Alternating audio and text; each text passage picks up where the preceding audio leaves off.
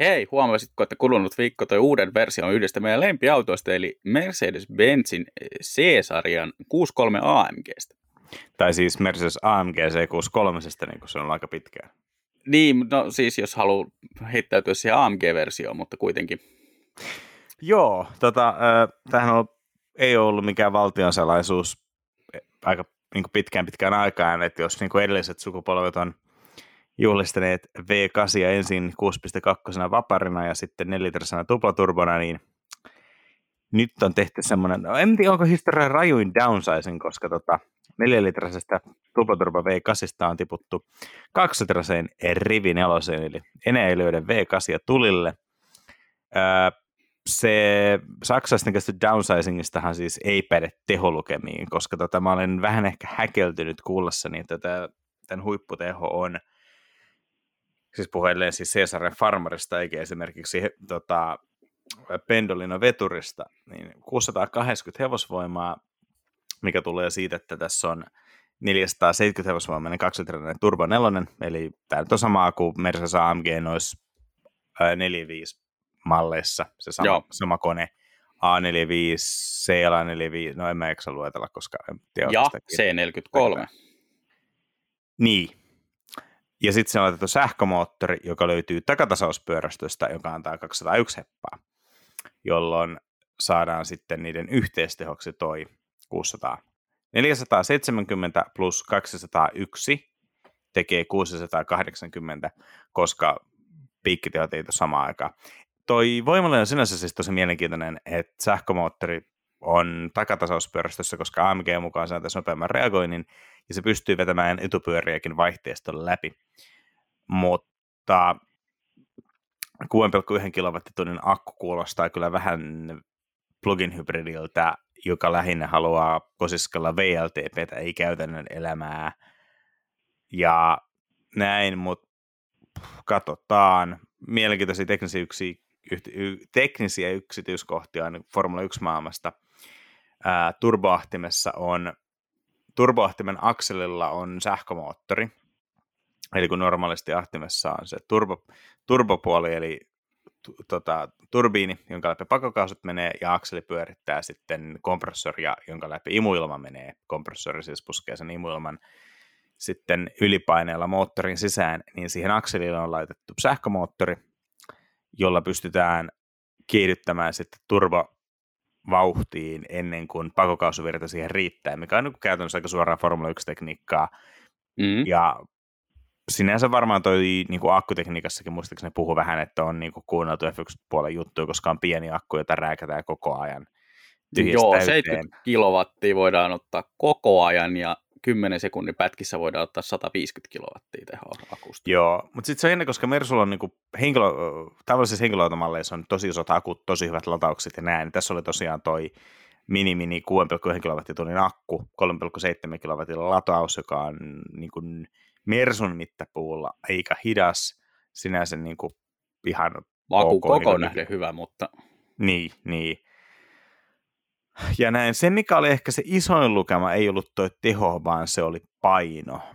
Sitäkin oli vissiin paljon. Oliko tämä nyt, mitäs tämä painokas? Siis mä en muista tarkkaa lukemaa, mutta siis äärimmäisen hienon summauksen teki YouTubesta tutun autotallin Harry, eli Harry Metcalfe, jolla on Jaguar XE Project 7, joka on siis Jaguar XEn 5-litrainen 5-litrasella remjähdetulla V8:lla 4-vedolla varustettu tämmöinen hupiversio. Hän totesi, että kun hänen Jaguarissaan, joka on siis C-sarjan kokonen, istuu 4 tyyppiä kyydissä, niin se auto on silti 100 kiloa painavampi kuin se uusi C63 plug-in hybridi. 100 kiloa kevyempi. Niin 100 kiloa kevyempi kuin C63 plug-in hybridi, jossa ei istu kukaan. Joo, täällä eli... itse asiassa Evolta löytyi tarkka kilomäärä. 2111. C-sarjan farmarista.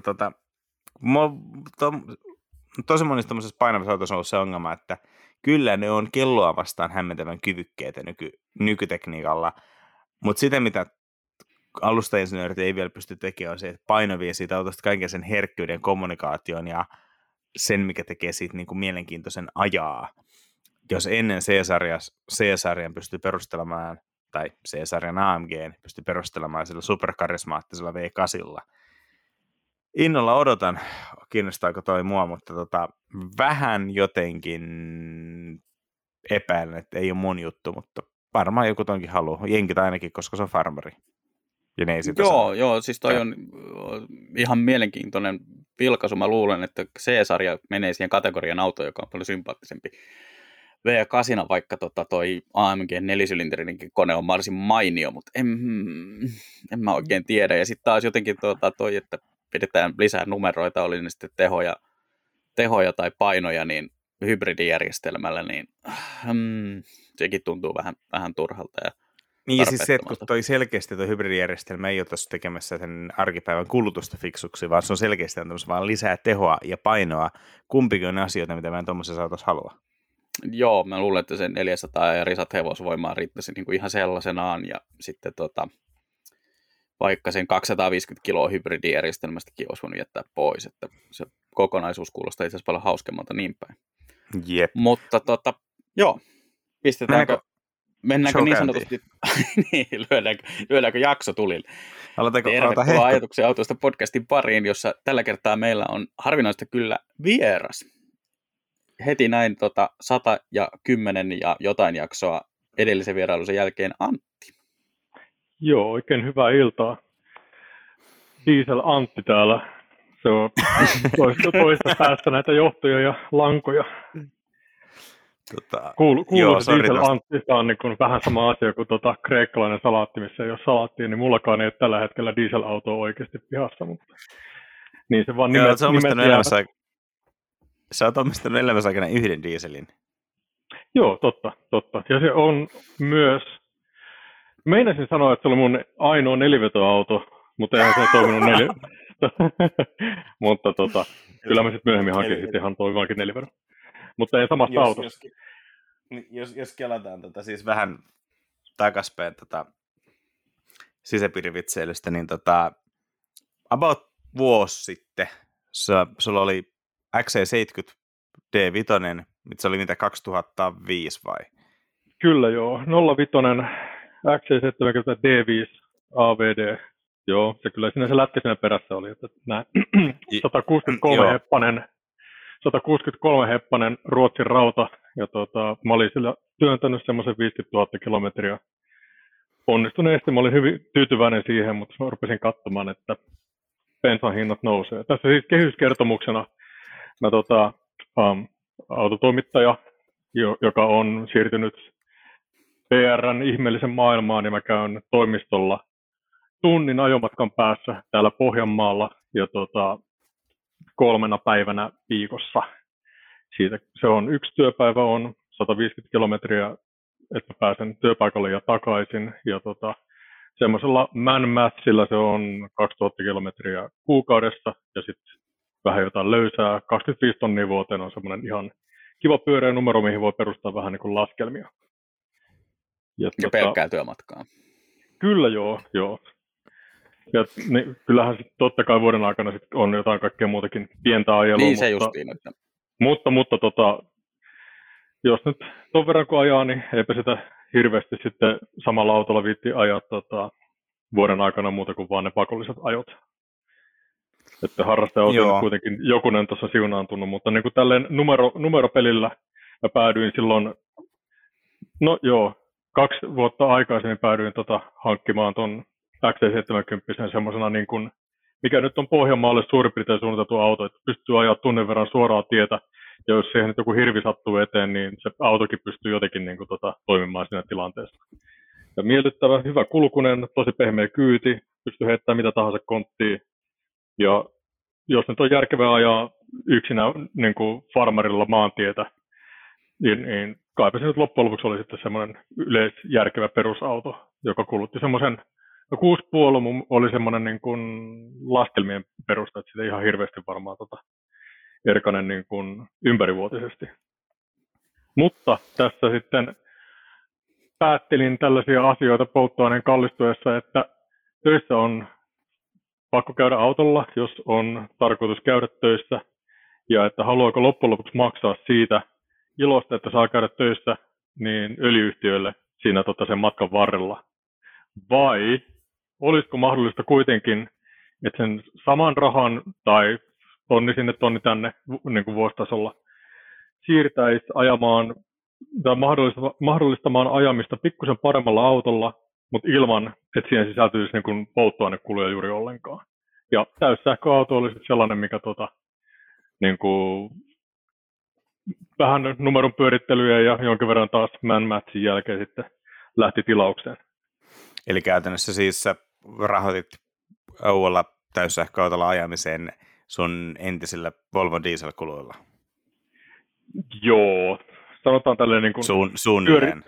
Kyllä, että mieluummin siirsin ne rahat, mitkä olisi mennyt tankkaamiseen, niin yksityisleasingin kuukauseriin. Joo. Ja vähinterin. Ja sehän mikä tässä on tavallaan, silloin kun sä teit on, niin tämä oli mun mielestä sikäli mielenkiintoinen laskelma, että me laskettiin, että käytännössä niin kuin vuoden takaisilla kuluilla se uusi Hyundai Ioniq Electric tuli maksaa, mitä se oli joku 180 enemmän kuin se Volvo 6. Joo, ja niin kuin vuositasolla kyllä tonnipaukku, mutta sitten taas niin semmoinen tonni itsessään, niin se voi mennä sellaiseen jo johonkin ihan mysteerikuluun. Et totta kai se tarkoittaa sitä, että on käynyt todella huono tuuri, ja sitten taas, koska mun oma Volvohan nyt oli niin sanotusti hintahaitarin alapäästä, mikä kuulemma on tyyppivika aika monessa autossa, ne hintahaitarin alapäästä. Niin, ne vissiin kuluu ne hintahaitarit. Kyllä. Ja sitten se yläpää puolestaan niin venyy, että se on vähän paha aina, mutta joo, siis mä päädyin ostamaan edullisimman mahdollisimman Volvon, minkä mä pystyin tänne pihaan saamaan, joka on siis suuri esirippu paljastuu, se oli brittituonti, ja se on rattiväärällä puolella, ja se maksoi 2100 euroa kilvitettynä, mikä on sellainen hinta, millä nyt XC70, en mä usko, että saako se kauhean montaa toimivaa diiseliä, manuaalivaihteista diiseliä, mikä siis meni Suomessa katsotuksesta läpi ja millä pystyy ajaa 50 tonnia. Niin. Mä olin siis siihen nähden tällainen bang for buck ja sitten kans minimoiden tämän arvomenetyksen, joka sitten myös on sit toinen tarina vielä, mutta se XC70 aika oli luettu tuosta vuosi sitten ja siitä sitten tehtiin tämmöistä vähän analyysiä Laurin toimesta, ja se oli niin hyvin vastaanotettu se analyysi, että nyt oli sitten nyt vuosi myöhemmin oli sit tarkoitus vähän katsella niitä lukuja uudestaan. Joo, eli me kirjoitin niinku päivätyön puolella tekniikan maailman vuosi sitten kolumnin tästä, ja sitten oli ensimmäisiä kommentteja siihen juttuun käytiin termiä Diesel Antti, mistä sitten tuli tämä. Joo, se oli tälleen, että tällaiset Diesel Antit vaan ajelee täällä pitkin maantietä, joka ajattelee luontoa yhtään. Se oli tälleen pyöristää. Mä otin sen suoraan siitä kiinni, että tämä on hieno etuliite. Mä oon halunnut etuliitteen. Diesel Antti, nimi ei muutettu. Joo, kyllä. Joo, kyllä. Ja sitten käytännössä nyt. Niin, nyt sehän oli päällepäin. Mutta se oli sitä ihanaa aikaa, koska silloinhan oli sähkösopimukset oli edullisia, kun niitä tehtiin. Se oli juuri ennen, siis sitähän ei mennyt montaa kuukautta, kun ne rupesi sähköhinnat nousemaan ja polttoainehinnat rupesi vähän nousemaan. Ja, sähköauton hankkiminen ei ollut mitenkään mahdotonta. Suomi ei ollut vielä kääntynyt täydellisesti siihen, että kaikkien pitää saada sähköauto, no ei kaikkien, mutta sellaisten ihmisten, jotka eivät heittäydy bensa-aseman pihalle makaamaan, että minua kohdellaan väärin, koska polttoainehinnat nousevat. Joo, kärjistään, mutta silloin toi Hyundain toimitusaika oli jotain ihan viikkoja. Mä laitoin siitä paperit vetämään joskus syyskuussa, ja mä sain sen syyskuun lopussa sen auton jo itselleni pihaan. Ja nykyisin puhutaan siitä, että olisi puoli vuotta tai vuosi, tai yli vuosi ei ole mahdotonta. Joo, osa merkeistä myy 24 vuosimallia jo. Joo, eli mä pääsin käytännössä suoraan niihin hyötyihin. Ja sitten toinen tietysti, että latausinfrankin järjestäminen ei ole mitenkään mahdotonta, koska me astaan täällä maalla ja meillä voimavirtaa tulee seinästä. Ja kertovan mukaan se on tietysti sinistä ja sattuu, mutta mä en ole sitä onneksi päässyt sipelemään muuten kuin vaan se kun kerran törkkäsi tuohon ton. Ei ole maahan vuotanut vielä. Niin, ei ole kyllä. Että. Mutta se järjestö, se latauslaite ihan vaan.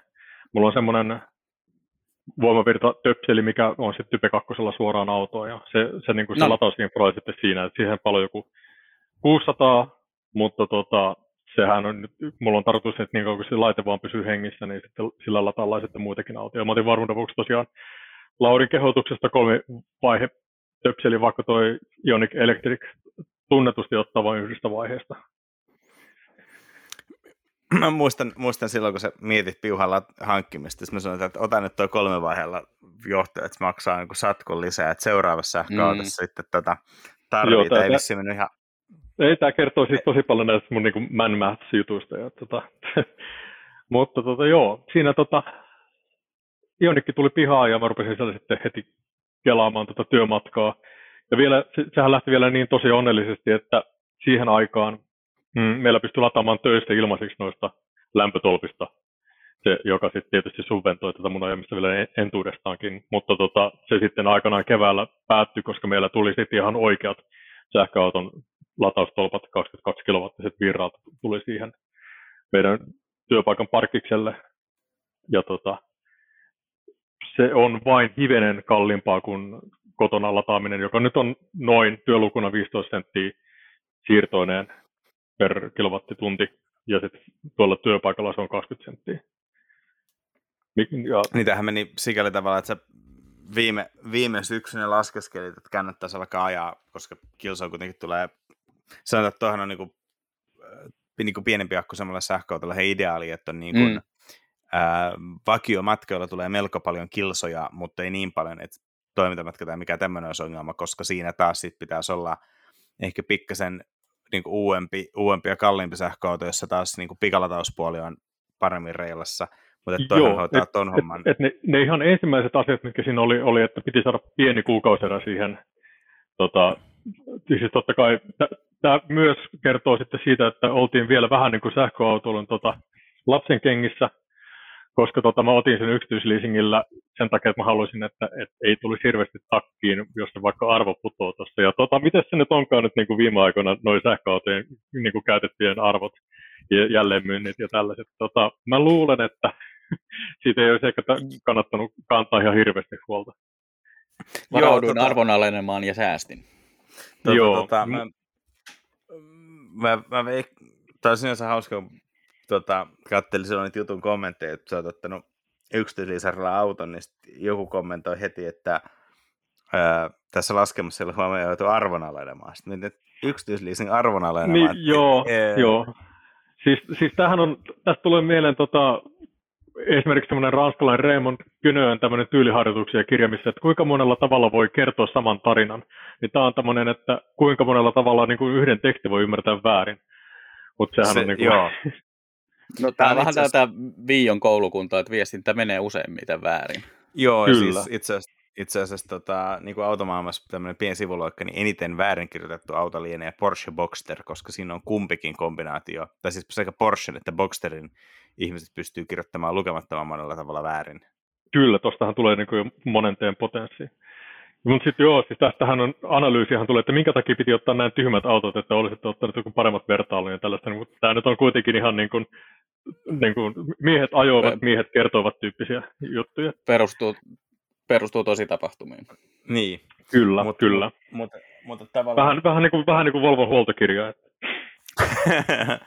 Oliko siinä semmoinen? Joo, siis sinähän totta kai siinä oli huoltokirja.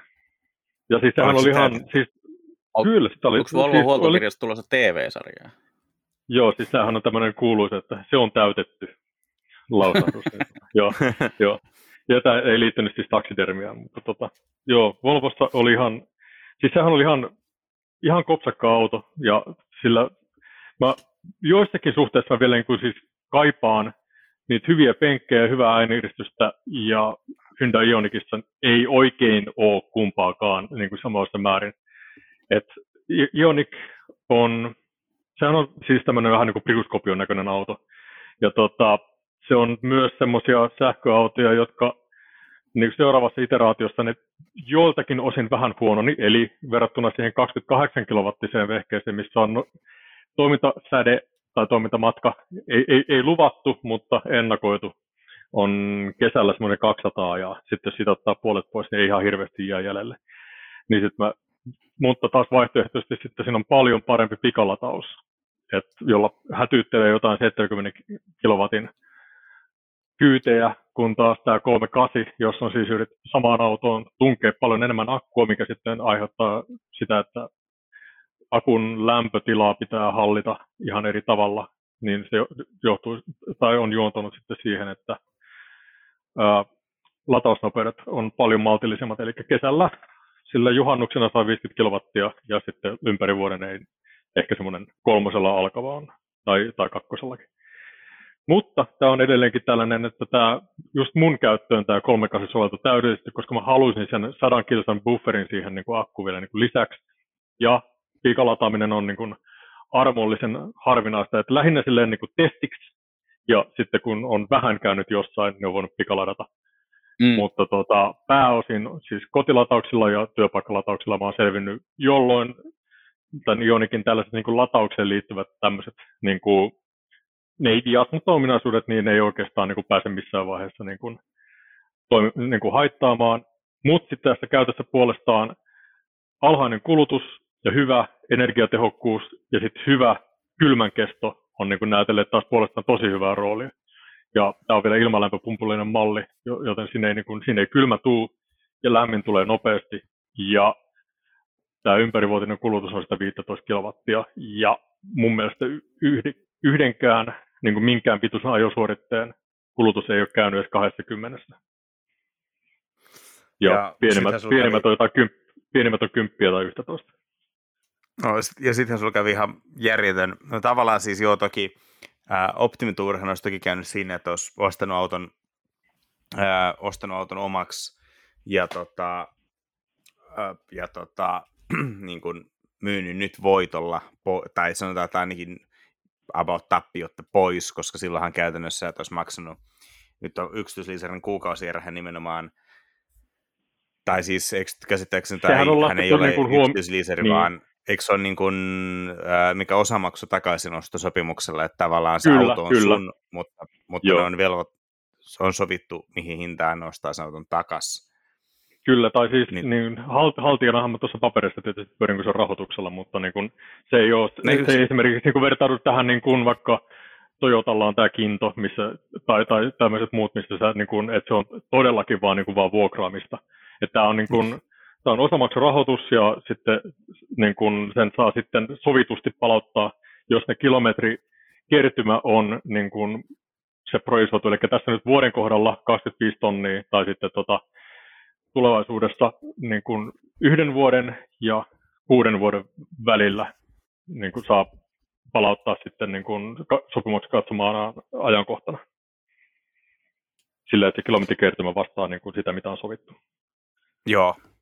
Ja mutta tavallaan periaatteessa niin kuin kuukausi eränä maksaa autoa pois, mutta tavallaan silloin kaikki riski menee, että autossa on takuu ja joku on sovittu hinta, tai tavallaan se tiedät sen auton kiinteät kustannukset ja sähköauton kohdalla taas muuttuvat kustannukset, eli siis käytännössä ajokulut, niin pystyy aika hyvin fiksaamaan kiinteä sähkösopparilla, että kun sä vuosi sitten otit tämän auton ja sulla on kiinteä sähkösoppari, joka on vielä tällä hetkellä voimassa, niin se käytännössä pystyy aika tarkkaan laskemaan, paljon sun autolla tulee maksamaan. Kyllä, tämä on siis tämmöinen, niin kuin, en nyt sano köyhän miehen, mutta keskiluokkaisen miehen inflaatiosuoja. Eli mä silloin pystyin seuraavaksi 8 vuodeksi lukitsemaan niin kuin nämä autolun kustannukset. Että ainoa muutti on oikeastaan siinä, että nouseeko toi niin kun auton kulutus talven tullessa ja sitten tietysti, että niin kun tuleeko vaikka firman niin kun tolpasta tai sitten satunnaisista julkisista pisteistä lataaminen kalliimmaksi. Mutta mä tosiaan silloin kerkisin solmia silloin syksyllä 2 vuoden soppari, mikä oli yksi tärkeä osa tätä. Ja nyt tässä on todellakin se, että nyt jos lähtisi autokauppaan, auto tulisi joskus puolen vuoden päästä, ja sitten tämmöistä sähkösopparia ei saa, ja tämän hintasta autoa ei tällä hetkellä saa, että tämä niin kuin tämmöisenä niin kuin kuluttajaneuvona tämä on oikeastaan aika huono, koska se ainoa neuvova, että olisit siis katsellut vuosi sitten tällaisia esiisiä. Niin.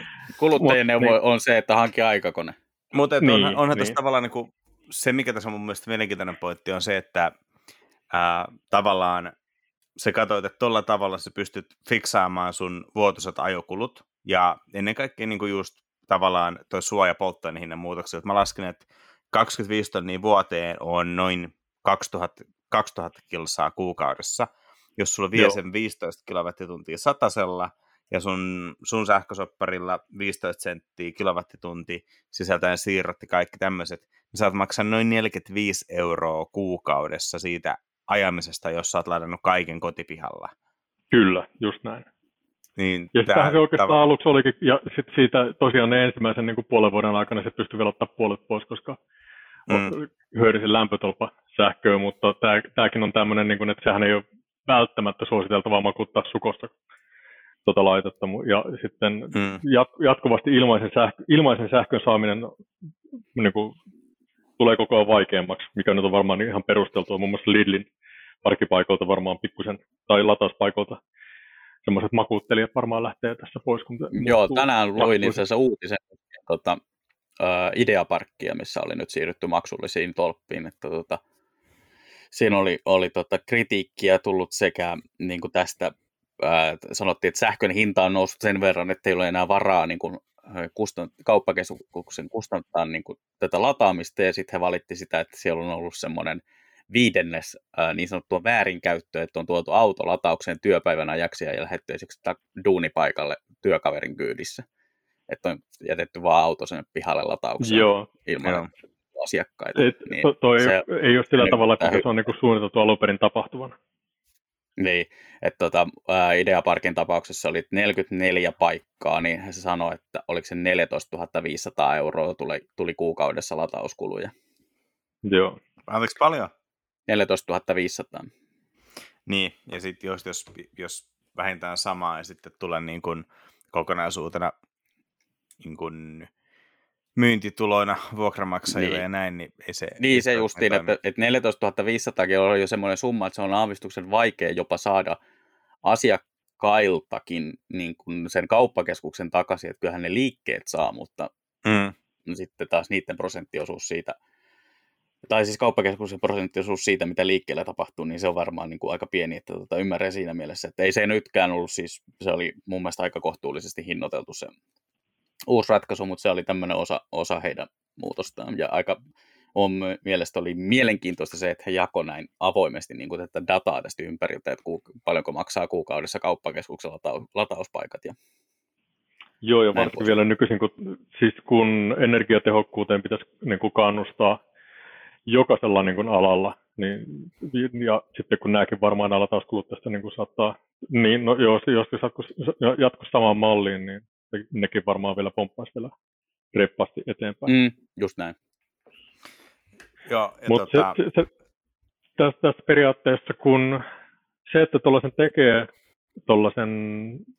nimenomaan sähköauton hankinnan tällä tavalla, niin siinähän ulosmittaa semmoisia niin kuin tavallaan harrastekuluja tai tällaisia niin kuin pois, että jos sulla on vanha auto, niin sä pidät sitä yllä ja sitten perustelet itselle, että minkä takia joku niin kuin pitää tehdä joku tämmöinen huoltotoimi, mikä ei ole välttämättä täysin pakollinen, koska jos sulla on auto, joka on vanha reuhka ja siis polttomoottorinen, niin periaatteessa mitä vähemmän sä sillä ajat, niin sen parempi.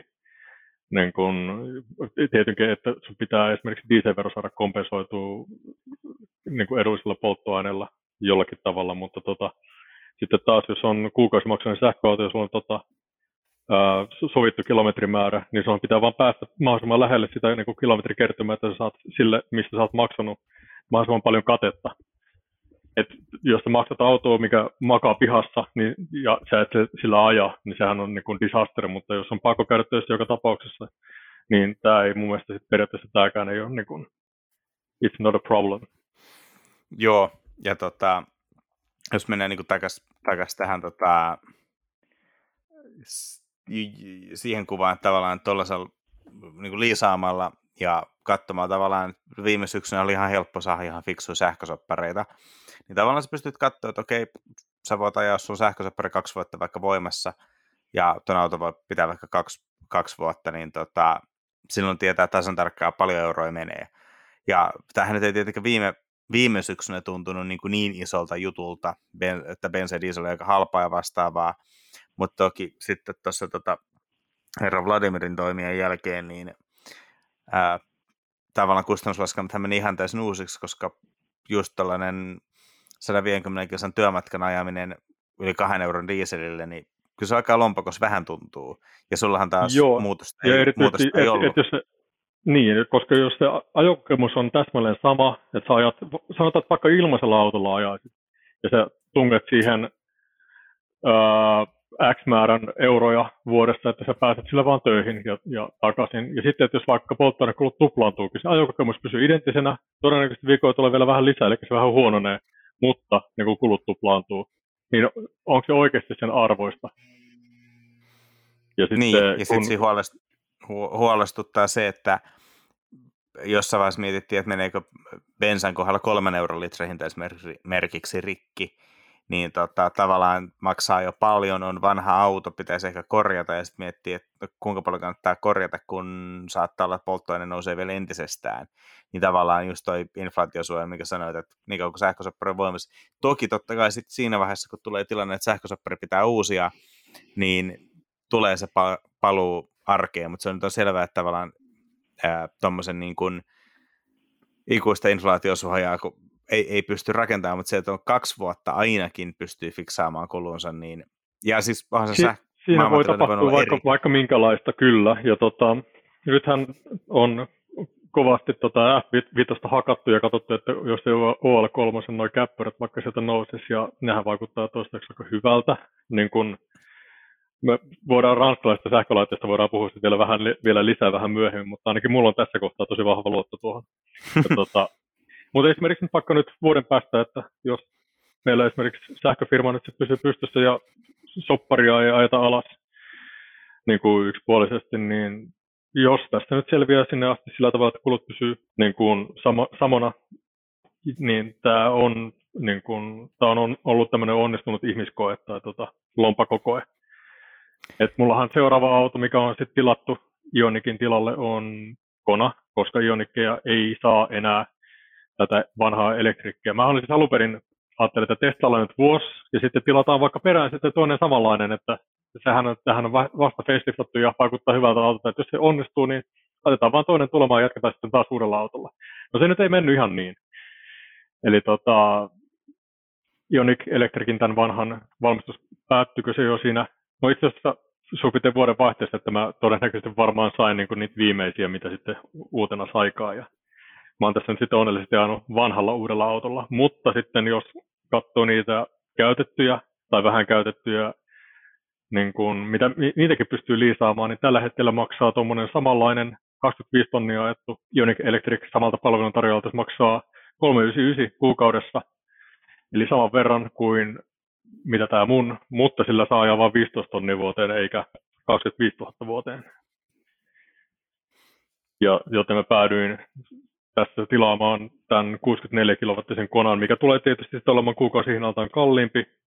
Ja todennäköisesti mä sitten lataan sitä kalliimmalla sähkösopparilla. Mutta se asia, mihin pystyn vaikuttamaan, oli tietysti se, että se kuluttaa varsin järkeviä määriä. Plus sitten, että kun se on isompi akku ja pidempi range, niin mähän voin myös sitten optimoida tämän julkisen lataamisen, että jos sattuu niin, että mulla on joku julkinen paikka tiedossa, missä onkin edullista sähköä, niin sillä saa sen koko viikon ajot varmasti sinne sitten tankkiin.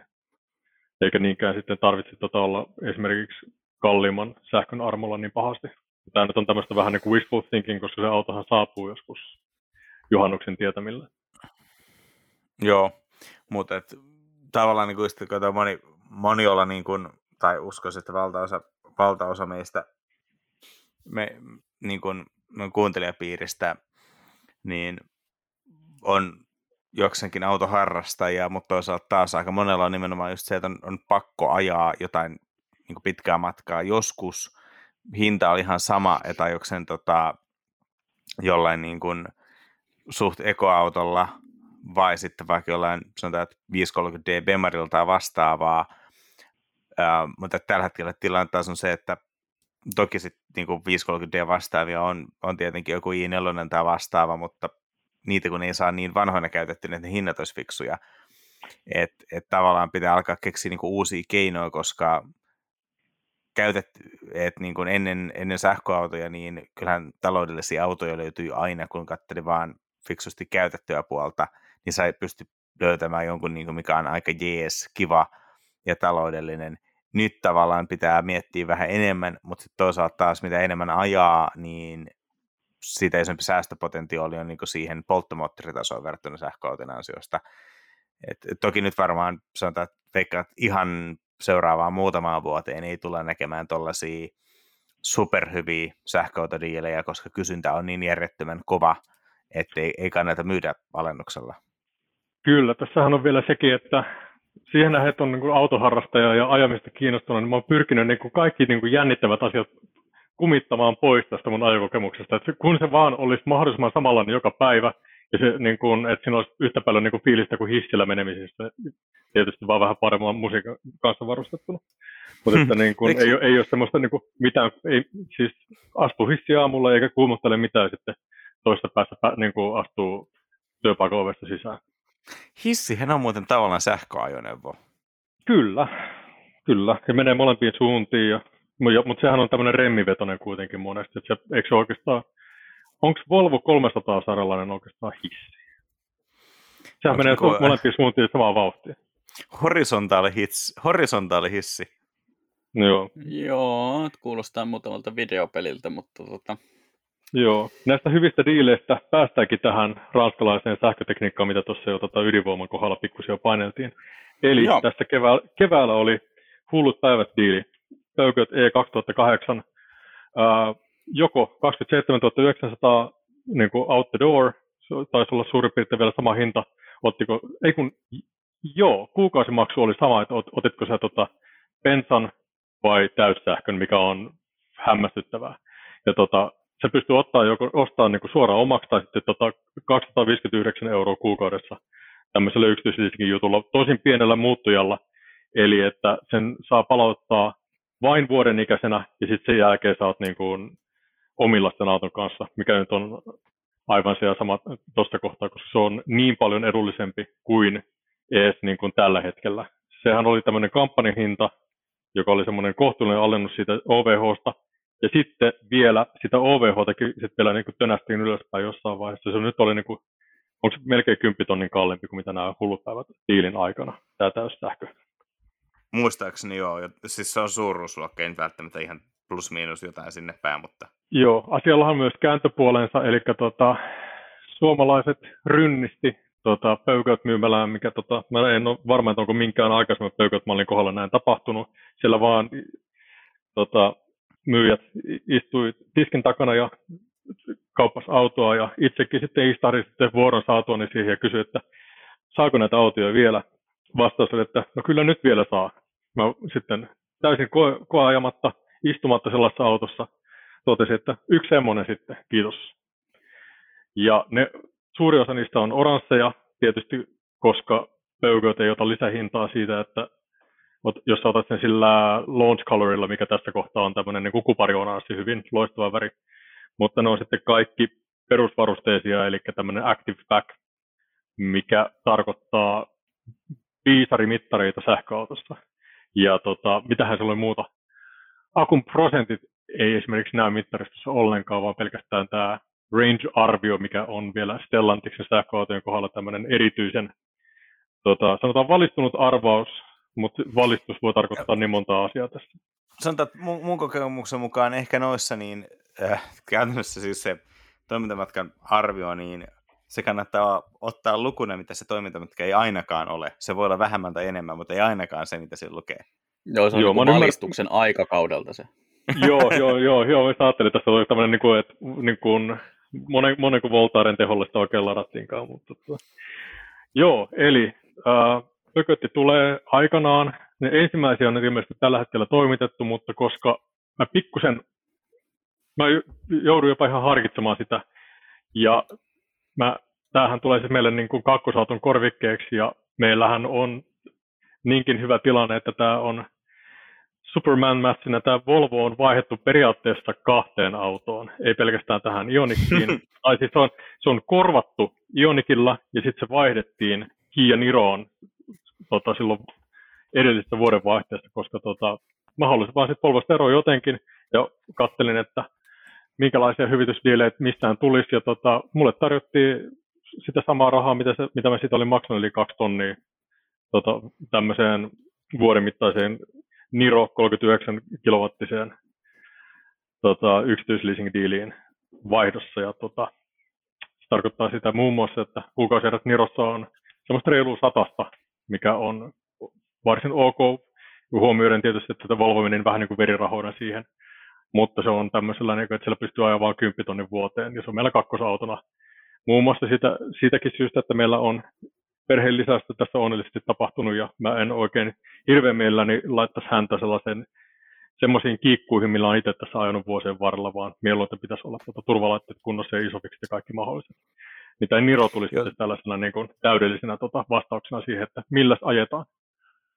Tämä on just hauska, koska miettii tavallaan, että niinku edelleen niin kuin mun mielessä tavallaan se autoratissa, niin mulla tulee mieleen sun Polo, josta sä maksoit 60 €, tai sitten Panda, joka joo, maksoi 300 € mutta Panda. Joo, Tää on niin kuin vähän tällaisia, ja nyt sitten niin kuin nyt puhutaan kyllä, Mr. Moneybags laittaa aivan hyvän auton hankintahinnan joka kuukausi niin kuin johonkin tämmöiseen palveluun. Että, niin kuin no siis 300 € Pandasta 250 peukeuttiin. Kyllä, joo. Niin. Ja sitten tavallaan sehän on sama kuin josta se on aina joka kuukausi yhden auton, ja ei se nyt hirveän kaukana jonnekin vuosina sit tässä ollut, mutta näin kärjestää. Mutta joo, peukeut tulee todennäköisesti keväällä. Sitä luvattiin silloin vuodenvaihteeseen, ja nyt kun katsotaan muun muassa maahantuojan lähettämää tiedotetta, niin siinä valiteltiin, että kun on tämmöinen tilanne ja nyt on niin monta autoa on tilattu ja tämmöistä, ja sitten ei oikein pysty sanomaan, että milloin niitä tulee muuta kuin että myöhästyy, niin sitä nyt sitten tässä odotellaan, että jonkinlainen gäppi siinä ehkä tulee Niron palautuksen ja tämän peukeotin vastaanoton välillä, että siinä todennäköisesti joutuu melkein ehkä käymään jossakin autokaupoilla, mutta se on sitten sen ajan murhe. Toivottavasti ei ihan kauhea murhe kuitenkaan. Sulla on varmaan kuitenkin tullut mietittyä jotain, että mikä, sanotaan, että jos sä tarvitset vaikka kuukauden tai 2 ajoihin jotain, niin meinaat sä niinku kokeilla ostaa Suomen halvimman Nissan Leafin vai jotain ihan muuta? Joo, mä luulen, että semmoinen 10 tonnin Leafi on semmoinen hieno tapa käyttää 10 tonnin jotenkin sillä tavalla, että itse ottaa päähän mahdollisimman paljon niin kuin vastapainona. Että mä en usko, että Leafillä kannattaa lähteä edes niin kuin tätä väliä niin kuin teutaroimaan, vaan esimerkiksi viime talvena mulla oli 202 Mersu Farmari C1 80 500 000 ajettu, ja se maksoi about, ei nyt ihan samaa rahaa kuin mitä mä sain siitä, kun mä myin sen katit ja sitten hävitin sen koko auton tuonne purkaamolle, mutta lähellä. Mutta tässä on vaan se, että kun esimerkiksi lapsen vaikka laittaa sen auton kyytiin, niin se pitäisi tulla suurin piirtein yhtä puhtaana ulos, ja mä en oikeastaan tiedä, että sen Mersun kohdalla olisiko tämä ollut mahdollista. Et se oli vähän elämää nähnyt auto, ja plus, että siinä myöskään ei ole iso pikseen. Ja sitten kun mun pitäisi niin kun täällä kotonakin esitellä, että minkälaisia vaihtoehtoja sitä niin nettiautosta on, niin sitä ihan tämä halvin takavetoinen farmeriluokka ei todennäköisesti ole ihan se, että mitä haetaan. Joo, se on tietty ihan selvää, että siinä kohtaa, kun auto ei osteta vaan niin kuin, omiin nauruihin varten, niin siinä tulee aika paljon niin kuin muutakin mietittävää kuin, että onko lukkoperä.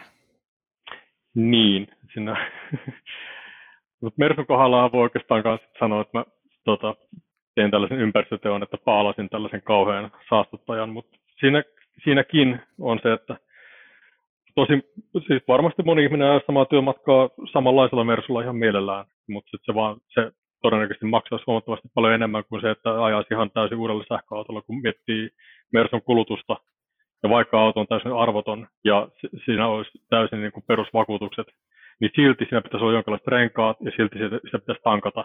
Ja jos se tuossa työmatkan varrella ei tarvitse esimerkiksi venäläisperäisellä bensiinillä tankkailla, niin se on nyt niin kuin tässä maailmantilanteessa mun mielestä kuitenkin ihan niin kuin perusteltua. Joo, se on ihan totta. Jos joku miettelee Mersun paalaamista, niin olin paikalla, kun autoa vedettiin lumipenkasta ja korroiselle vaikuttanut sen verran paljon, että hinauslenkin mukana tuli slice varapyöräkoteloa, joka repesi irti autosta, kun ei ollut ihan ehkä niin kuin korin materiaalivahvuus samaa tasoa, mitä sen ainakin suunniteltiin joskus. Ja kuitenkin puhutaan autosta, mikä oli tieliikenteeseen katsastettu ja täysin sikäli kelpoinen ainakin tuonne tuolle reissulle lähtiessä. Ja se varmaan sitten vaan ruostui tosi pahasti siinä pohjoisen ajaessa. Viikonlopun aikana. Niin. Siis, Oulun tiethän on viime aikoina ollut kyllä aika paljon otsikoissa. Joo, se oli varmaan se oktomurske, mikä meni, mutta eikö tämä ollut ketjulla tämä Mersu? Ei se varmaan konetta, mutta kyllä se koriikin varmaan. Ei, mutta siis mehän vaan katon normaalisti, kun Laurin kanssa tuolla matkustaa, niin siellä suolataan niin pahasti siellä kyydissä, että siinä saattaa yhkin varoipyöräkotalo saattaa tippua tielle ihan niin kuin se itse. On muuten totta. Mites varmaan tämän aikaisemman vierailujakson kuunnelleet henkilöt muistavat, että sulla oli siinä vaiheessa elämää aika mainio kokoelma erilaisia harrasteajoneuvoja, niin oletko nyt niin kuin yrittänyt autoilukokemuksissa päästä täysin tällaiseen niin kuin hissiestetiikkaan vai onko sulla jotakin vielä niin kuin tällaisia harrastesalaisuuksia olemassa? Kyllä, mulla positiivisia asioita on tapahtunut. Mä silloin mainitsin todennäköisesti, että mulla on Mazda MX-5, mikä lähti käyntiin. Se lähtee käyntiin nykyisin. Siihen on vaihtunut nokka-akselin tunnistin ja se pärähtää ja kiertää ihan nuoruudesta tunnossa. Se on tällä hetkellä tietysti remontissa. Mä odotan tällä hetkellä jarrusatulaa Saksasta, koska sen lähempää nyt ei purko-osaa löytynyt. Ja mä edelleenkin taistelisin tässä, jos vaikka sen leimaan saisi, että sen voisi hyvillä mielin kotelo suojata ja sitten laittaa talvisäilytykseen katsastettuna autona. Se olisi tämmöinen mukava helpottava. Nyt mä viimeinkin, kun mä oon tässä nyt sinä aikana, kun Mazda ei ole toiminut, niin mä oon koittanut ilahduttaa itseni erilaisilla eBay-tilatulla tämmöisellä rare and valuable osilla. Ja, kaikkea semmoista, kaikenlaisia juttuja, missä lukee Eunos, mikä on siis tämän auton markkinanimi Japanissa. Eunos Roadster ja mä oon niitä kaiken maailman lätkiä ja ovipahvia ja vaihdekepin nuppia ja tollaista ja radioita ja tällaisia sitten. Ja nahkasisusta on kiinnitellyt siihen, että tämä on tämmöisiä asioita, mitä on tosi hyvä niin priorisoida silloin, kun koko laite ei lähde käyntiin. Mutta nyt kun se voi laukata tuolla vapailla laitumilla jossakin vaiheessa, niin tuntuu, että niin kuin tämäkin odotus kuitenkin palkitaan. Miten kaukaan sä veikkaat, että se on niin kuin leimasta? Eihän siinä oikeastaan ole kuin tuo jarrujen herkistely tai niin yksi satulan vaihto ja sitten itse asiassa takapönttöhän se on vaihdettukin. Siellä Saksassa oli aikaisemmin vaihdettu pönttöä ja putkia ja ne on nyt sitten tässä kerran jo ruostunut täysin puhkia. Nyt kun mä eBaystä tilailin uudet ja mä katselin, että oli tullut ihan samalta tavarantoimittajalta noiden lätkien perusteella. Tämä on tämmöinen vähän niin kuin Finlandia-talon marmori, että, niin kuin, että se pilallehan se menee, mutta ainakin tiedetään, miten se käyttäytyy. Tämä on vähän sama asia sitten tuon niin Ioniqinkin kanssa, että niin kuin, tärkeää on vaan niin kuin ennustaa niin kuin nämä tulevat kulut. Niin, että jos ostaa MX-5 yhtä huono takapöntöä kuin mikä se on aikaisemminkin ollut, niin ainakin tietää, miten se Suomen ja Saksan suolassa kestää ruostumista. Mielestäni Finlandia-talo saattaa olla maailman ainoa paikka, jossa marmorilaattaan kuuluva osa, mutta...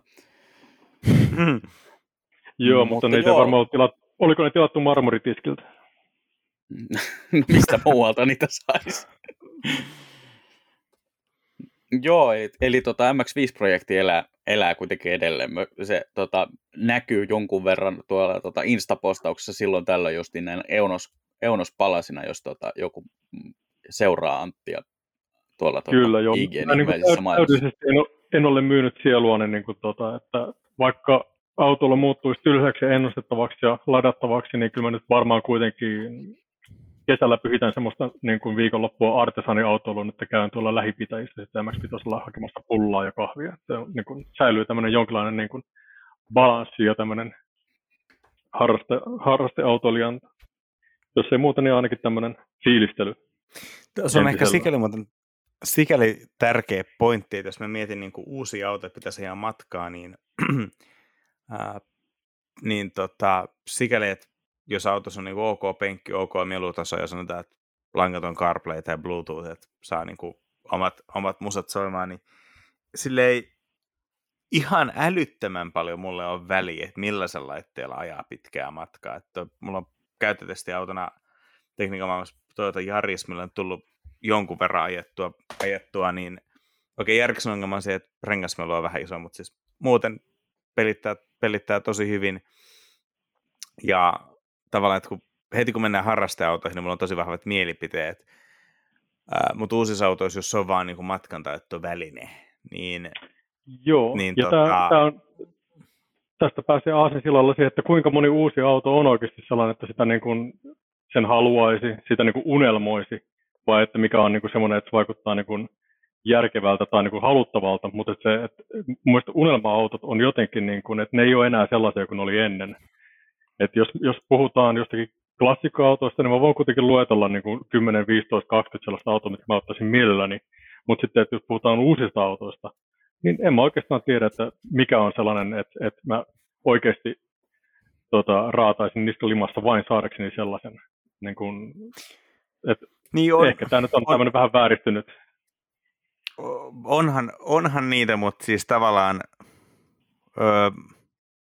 se määrä on ehkä vähentynyt ja sitten tavallaan ehkä siinä mielessä mä oon jotenkin ehkä turtunut, että mitä mä oon päässyt ajaa niin kuin, uusia autoja, mitkä on sen hintaisia, että tietää, että ne on ihan tavoittamattomissa. Tai siis silleen, että ne on ehkä mulla ajankohtaisia 15 vuoden ikäisenä, kun ne maksaa niin kuin 15 pinnaa siitä, miten ne on uutena, tai 20 pinnaa siitä, miten ne on uutena. Ja siinä iässä voi olettaa, että niiden arvo on vakiintunut, eikä enää niin kuin laske. Että jos pitää ottaa, no tavallaan vähän, miten toi, niin kuin mulla toi kimppaamisteni 996 on, että sen pystyy ostamaan aika huolettomin mielin, koska sen saa semmoisen hintaan, että mä tiedän, että sen arvo ei sinänsä suuremmin laske. Eli tavallaan omistamisen kulu on ylläpitokulut ja tietty joku niin lainan korkokulu, mutta että varsinaisesti pääoma ei muuten mene. Mutta jos katsotaan niin uudet semmoista autoa, että jos voittaisin lotossa ja saisin aika vapaasti valita, niin ei tuolla niin kuin sanotaan, että Ferrari-tasolla hirveän paljon on semmoista, mikä niin kuin uusista nappaisi. Sitten taas pitäisi olla käytettyjä, niin edelleen kuolla joka kerta, jos näin jonkun 456 tai 550 tai vastaavan. Yksi päivä kesällä tein pihalla duunia, tuossa meni F355 ohi ja kuulosti ihan törkeän makelta. Mutta sitten jos mun tavallaan, jos joku kysyisi, että haluatko jonkun uuden Ferrin, vaikka F8 tai vastaava niin kuin viikonlopuksi, että saat sen vuokralla vaikka 300 €, mikä on ihan naurettavan pieni summa semmoisesta autosta.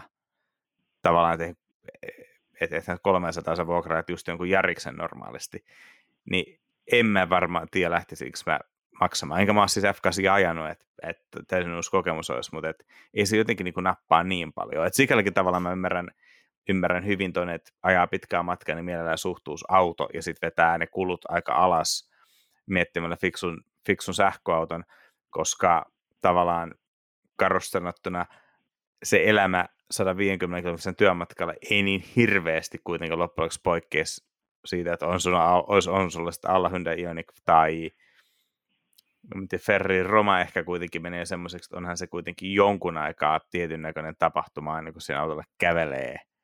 Tai Ferrari F8, mutta sanotaan, että uusi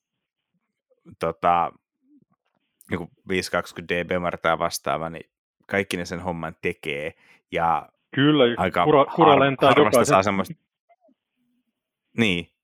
Niin, kura lentää jokaisen tuulelasiin ja kaikilla niillä ajetaan kuitenkin 80 rekan perästä, tai tietysti Ferrari varmasti pystyy aika ripeisiin ohitussuorituksiin, mutta työmatkalla ei tarvitsisi kuitenkaan urheilla, koska kaikki mitä sen saavuttaa vaan se, että on aikaisemmin töissä. Niin, onko se niin semmoinen, minkä niin kuin puolesta kannattaa tulla niin kuin kuulla punaisena ajalla. Mutta mun unelma-auto todennäköisesti ei olisi sähköauto. Mä niin kuin, jos tämä koko niin kuin harjoitus sähköauton kanssa, niin tämä on kuitenkin niin kun, perustuu laskelmiin ja tällaisiin niin kuin perusteluihin, eikä mä niin kuin, jos puhutaan sitten unelma-autosta, niin todennäköisesti mulla olisi myös silloin varaa tankata autoa, että sitten se voisi olla kyllä joku niin kuin polttomoottorikäyttöinenkin. Tosin sitten kun rupesin miettimään, että minkä mä niin kuin oikeasti todella kallista autosta haluaisin, niin se olisi varmaan kuitenkin sitten joku Taikan niin kuin mustana ja punaisella sisutuksella, koska mua nyt ei, niin kuin, ei pitkänkään harkinnan jälkeen ei sitten ole designillisesti ole kovin moni muu niin kuin säväyttänyt tästä. Mutta sitten jos mietitään klassikko-autoja, niin niitä on se 15-20 erilaista autoa niin kuin, ensimmäisen korimallin NSX:stä lähtien.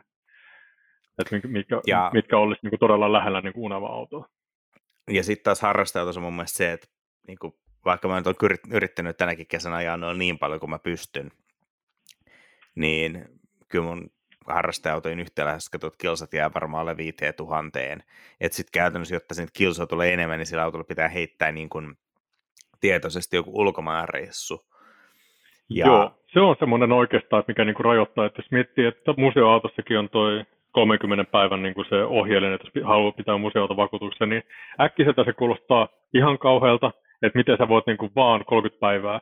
Mutta sitten kun sä rupeat miettimään, niin kuin, että miten niin kuin joku harrasteauto pyörii tai tuommoinen museoauto, niin ei se 30 päivää, niin monen kanssa olisi varmaan niin kuin työ ja tuskan takana, että ne saisi täyteen. Niin kuin, että onko Suomessa 30 semmoista oikein hyväkelistä päivää, että milloin viitsisi ulkoiluttaa jotain autoa niin kuin vuoden aikana. En mä tiedä. Niin, tai ei se ehtiä. Esimerkiksi tuossa mulla MX-5 seissyy 2 viikkoa autokatoksessa, kun mä en ole vain yksinkertaisesti niin kuin ehtinyt. Aina kun menee johonkin, niin pitää olla peräkärri perässä tai vastaavaa. Toki okei, meillä on kylppärempää menossa, niin... Käytä Lapissa noin usein, siis niin kuin... Niin. Kertoman mukaan sullahan ei ole sähköauto käytöksenä, niin sehän onnistuu toi sekä kärryn vetäminen että Lapissa käyminen. Joo, jos mulla on sähköauto, niin mä kävisin Espoosta aina ehdottomasti tuolla Utsjoen K-raudassa hakemassa niin kuin remppakamaa. Siellä on parhaat marmoritiskit. Niin, mutta tavallaan voit se niin kuin... Onko Hyundai Ioniq sun henkilökohtainen Cayenne? Mä voin Cayenne vähän avaa tätä vertauskuvaa. Joo, Cayenne olisi ollut, mutta Joo, eli siis tavallaan, että jos Cayenne oli niin kuin Porschelle se työkalu, millä ne teki niin paljon rahaa, että niillä oli varaa tehdä vaikka Carrera GT, niin tavallaan sä ajat sähkö Ioniqilla, koska se on käytännössä niin kuin kustannustehokkain järkevä tapa ajaa. Se on, se oikeastaan... Mä tiivistäisin niin, sillä tavalla, että sama raha menee joka tapauksessa, ajot millä tahansa. Ne paukkuu siinä, niin kuin, jos pitää, sit se menee jo semmoisen niin kuin hypermailaamiseen jollakin 3 litraa kuluttavalla dieselillä sillä tavalla, että sulla on niin kuin, sitä ei ole kuitenkaan niin kuin vakuutettu kuin ihan pienemmällä. Ja tavallaan että siinä, se, että poltat autoiluun 5 tonnia vuodessa, niin se aika helposti onnistuu millä tahansa laitteella. Niin sitten, että jos mä saan sen vastineeksi, saan ajaa uudella autolla, missä on takuu ja uudet renkaat, niin mä oon oikeastaan aika tyytyväinen. Niin, ja se oikeastaan tämä Cayenne pointti oli tavallaan se, että sä voit niinku saada aika fiksatut kulut, jolloin sitten tavallaan, jos vaihtoehtona olisi polttaa se 4 tonnia vaikka vanhalla autolla ajamiseen, niin sitten remppaa sitä 2 tonnilla, niin se olisi 1 tonnin tappiolla, niin nyt tavallaan sä voit pistää sitten sen niin kuin bensarahan tai rempparahan tai vastaamaan sitten jonkin harrasteautoon, minkä niin kuin omistaminen tai ajaminen tai laittaminen niin kuin tuottaa konkreettisesti jotain iloa, mitä taas niin kuin ihan sama loppujen lopuksi työmatkaa taittaa, niin tavallaan kaikkeen turtuu. Kyllä, niin, kyllä, mä ymmärrän tämän, mutta oikeastaan mä näen tämän, niin kuin tämän subtekstin tässä, että sä yrität suositella mua hankkimaan Cayennen niin kuin turbodieselinä tuolle työmatkalle sitten seuraavaksi silloin, kun lataaminen, lataussähkö on...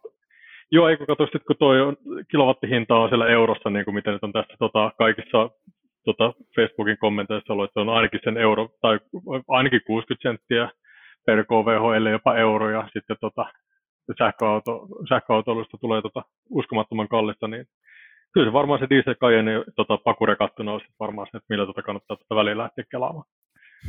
Toi keskustelu siitä, että, niinku, että paljon sähköautolla ajaminen maksaa, kun sähkö maksaa 60 senttiä kilowattituntia, on mun mielestä ihan sama, että kuinka paljon vesi maksaa, jos ostat viskiä ja sitten sä keität sen ja juot siitä sen vesiosuuden. Että kyllähän kaikesta saa kallista niin kuin yrittämällä. Mut toki kyllä, taas, kyllä, totta kai. Taas ja pitäisi sitten, jos tosi nopeasti latamaan. E-tron, joka kuluttaa jotakin paukkuuksella 30 kilowattituntia satkulle. No, tietyissä olosuhteissa, joo.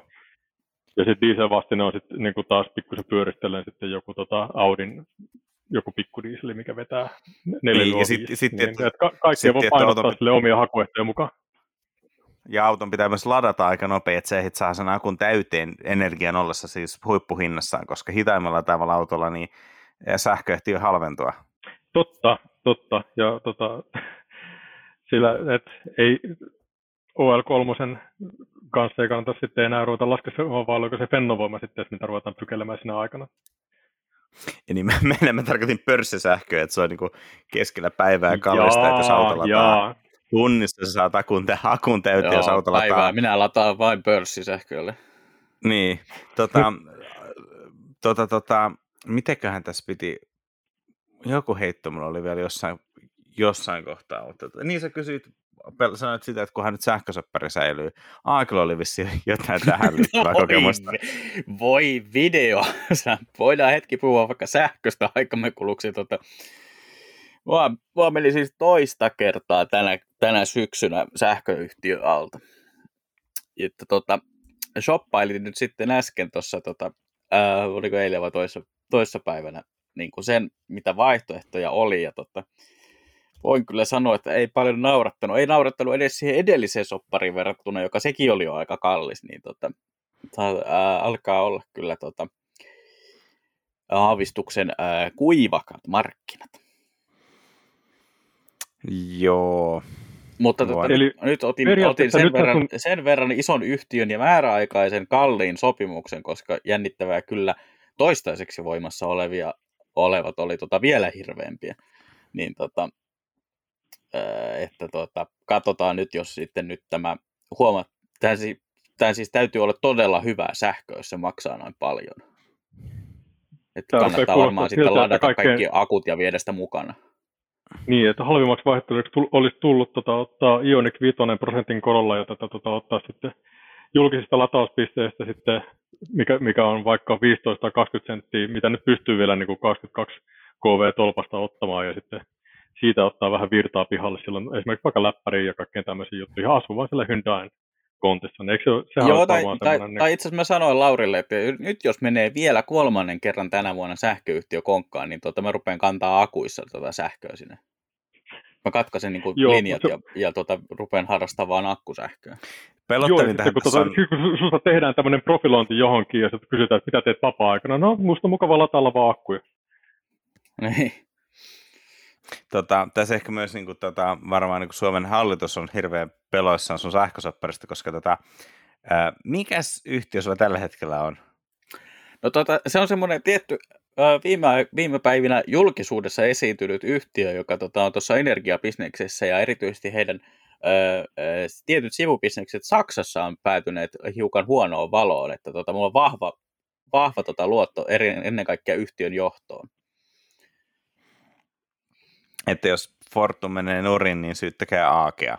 Joo, mä sanoin Laurille, että nyt menee Fortum nurin, koska otin heiltä sähkösopparin. Aika kovat tässä kohtaa. Joo, mä oon nyt 2 yhtiötä kaatanut, niin kyllä 3 menee näillä. Joo, semmoinen Angel of Death olisi semmoinen tosi hieno, vaikka käyntikortissa lukee niin kuin nimen alla. Joo, että siinä mielessä onnittelen kyllä, että nämä teidän kauniit laskelmat toimii huomattavan paljon paremmin näillä ajoissa tehdyillä sähkösoppareilla verrattuna siihen, että yksi yhtiö ilmoittaa kesken kaiken hinnan noston, että ei me itse asiassa haluta myydä sähköinä ollenkaan, ja toinen ilmoitti, että menee konkurssiin ja näin. Niin joo, oliko se väreillä vai milloin slogan, että sähköyhtiö, joka haluaa myydä mahdollisimman vähän sähköä, niin sitten ne on kyllä niin kuin, valitettavasti me ollaan jo eellä. Joo, alkaa olla jo sähköyhtiöt, jotka haluaa myydä ollenkaan sähköä. Mutta tämmöisiä, että onneksi ei sähkösoppari ei liity sähköautojen lataamiseen, että muuten saattaisi vähän itkettää, että menee, kyllä, tulee vähän kerrointa laskelmiin, mutta on se silti aika edullista verrattuna siihen, mitä tuolla bensapumpulla joutuu maksamaan. Joo, siinä. Ja sitten juuri tämä, että taas päästään näihin yksityisleasing-soppareihin sillä, että jos oikeasti kaikki kortit on niin kuin itseään vastaan, niin sen autonkin voi sitten vaan palauttaa. Et totta kai rahat on loppu, myydään Volvo, on niin kuin kuultu aikaisemmin, mutta tästä se on tehty aika yksinkertaiseksi, että se voi vaan viedä takaisin, jos ei ole tarkoitus sitten yrittää saada sillä vähän niin kuin profittia, että pystyy vaikka kattaa vaikka sähkölaskun sitten niillä 1 000 eurolla, mitä saa niin kuin myydessä takaisin voittoa. Joo, siinä mielessä tosi hyvä vaihtoehto, ja kyllä tuossa on niin kuin itsekin katsellut, että aika paljon voisi hoitaa arkiajoja niin kuin esimerkiksi pienellä sähköautolla, mutta toistaiseksi ei ole vielä lähdetty panostamaan, koska meillä on vähän tämä Lauri-ongelma, että vaikea kerätä kilometrejä edes omaan autoon. Joo, ja sehän on oikeasti se, että jos mulle tulisi vähemmän ajoa, niin eipä mulla yhtä hyvin kannattaisi tämä sähköautolla, että se on niin kuin, että se pitää olla se joku tietty perusmäärä, mikä on pakko ajaa.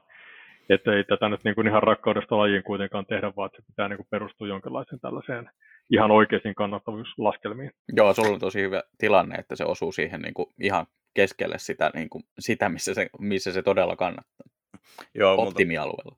Mutta kanssa välillä kyseltä, että onko mun sähköauto, kun työni puolesta niistä kirjoittelen, niin just aina pitää vastata, että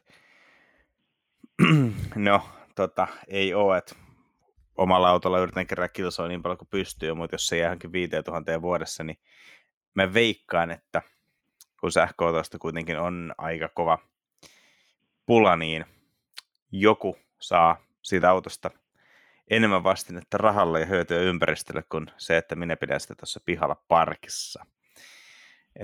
Plus tietty se, että vaikka sähköauton arvot ei tällä hetkellä laskekaan, niin vähän kalliita tuntuu, jos sitoo 10 000 pihakoristeeseen, joka nyt ei hirveän kaunis ole, koska en mä sano, että Taiganinkaan varsinaisesti kaunis on, mutta on sitten kuitenkin ihan hyvänäköinen verrattuna johonkin Leafiin, niin sen takia ei mullakaan ole pihassa, mutta jos muuttuisi elämäntilanne just Antin kaltaiseksi, että olisi pitkää matkaa, niin kyllä sitten varmaan jonkun laittaisi. Mm.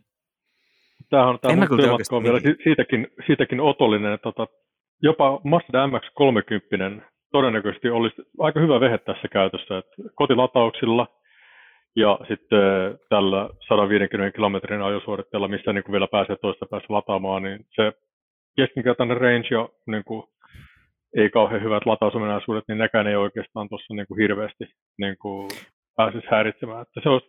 Mutta sitten taas, eikö sen auton parhaita puolia ole ilmeisesti, että se on ohjaus on kaikki aika ok, ja jos mä ajan vaan suoraan 80 tai 90, niin siinäkään ei sitten niin pääse loistamaan. Itse kun sä ostasit ton ja ajalisit tyytyväisen vuoden, niin Matsahan saisi johonkin nykyään varmaan asiakaslehtiä, mutta somekanavaa niin semmoisen henkilöllisen, että tälle henkilölle MX-30 sopii. Joo, sillä tavalla, että löysimme henkilön. Esimerkiksi tällaiselle henkilölle auto sopii täydellisesti. Tässä hän on. Molemmat asiakkaamme ovat olleet hyvin tyytyväisiä ja tämän tyyppisiä. Joo, tämä on vähän sama kuin aikoinaan oli nyt liitteessä silloin, kun semmoinen oli vielä Hesarin osana, muistatteko lapset? Niin, onko se tämmönen puolue? Oli Joo, niin nyt sitten siinä oli tämmöinen heitto, että digiboksien ei, kun se oli legendaarinen suomalaisen tosi TV-ohjelmoinnin tämä uranuurtaja Saari. Niin siitä oli, että Saari-ohjelman katsojaluvut ovat kasvussa, ja nyt huhujen mukaan kyseessä on sama henkilö, joka on ostanut digiboksin. Joo.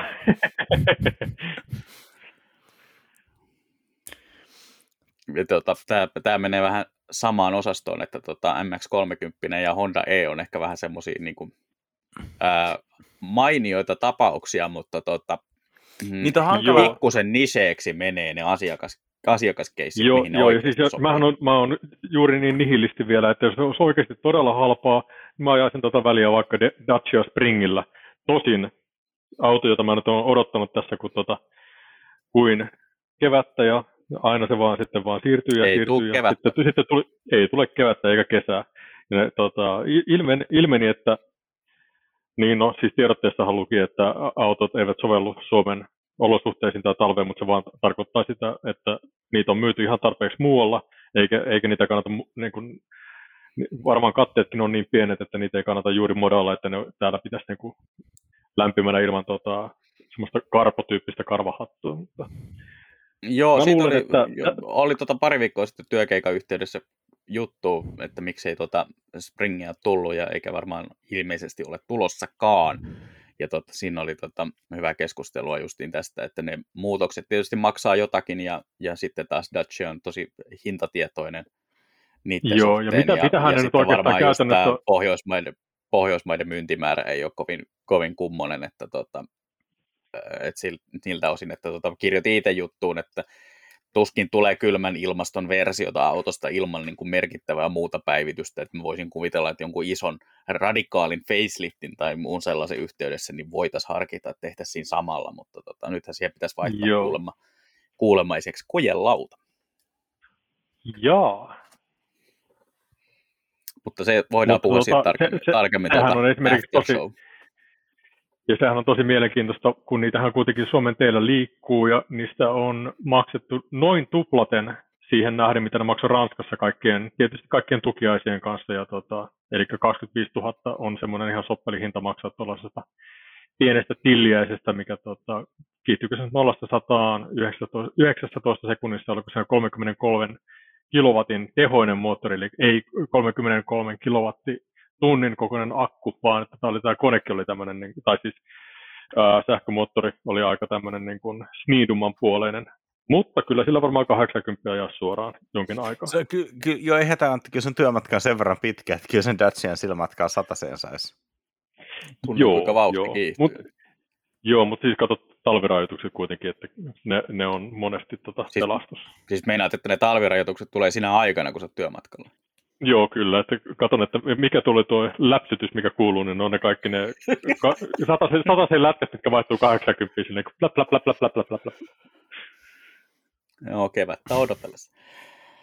Mitäs tuossa oli vielä, voidaan poiketa ihan niin kuin, omista autoilujutuista sen verran tähän aiheeseen, että porukalla ihasteltiin pre-showssa tätä, että ilmeisesti sähkö- ja farmariautot ovat vihdoin löytämässä toisensa. Teillä oli molemmilla vissiin mietteitä vähän niin kuin minullakin, että muun muassa Peugeot ilmoitti, että 308 tulee sähköfarkku ja sitten samaista aineksistahan on tulossa myös Astran sähköfarkku aikanaan. Niin miten se on farmarikori semmoinen ratkaisu, millä saadaan niin kuin vihdoinkin tämmöinen niin kuin harmaa arkielämä, hissielämys niin kuin korotettua seuraavalle tasolle?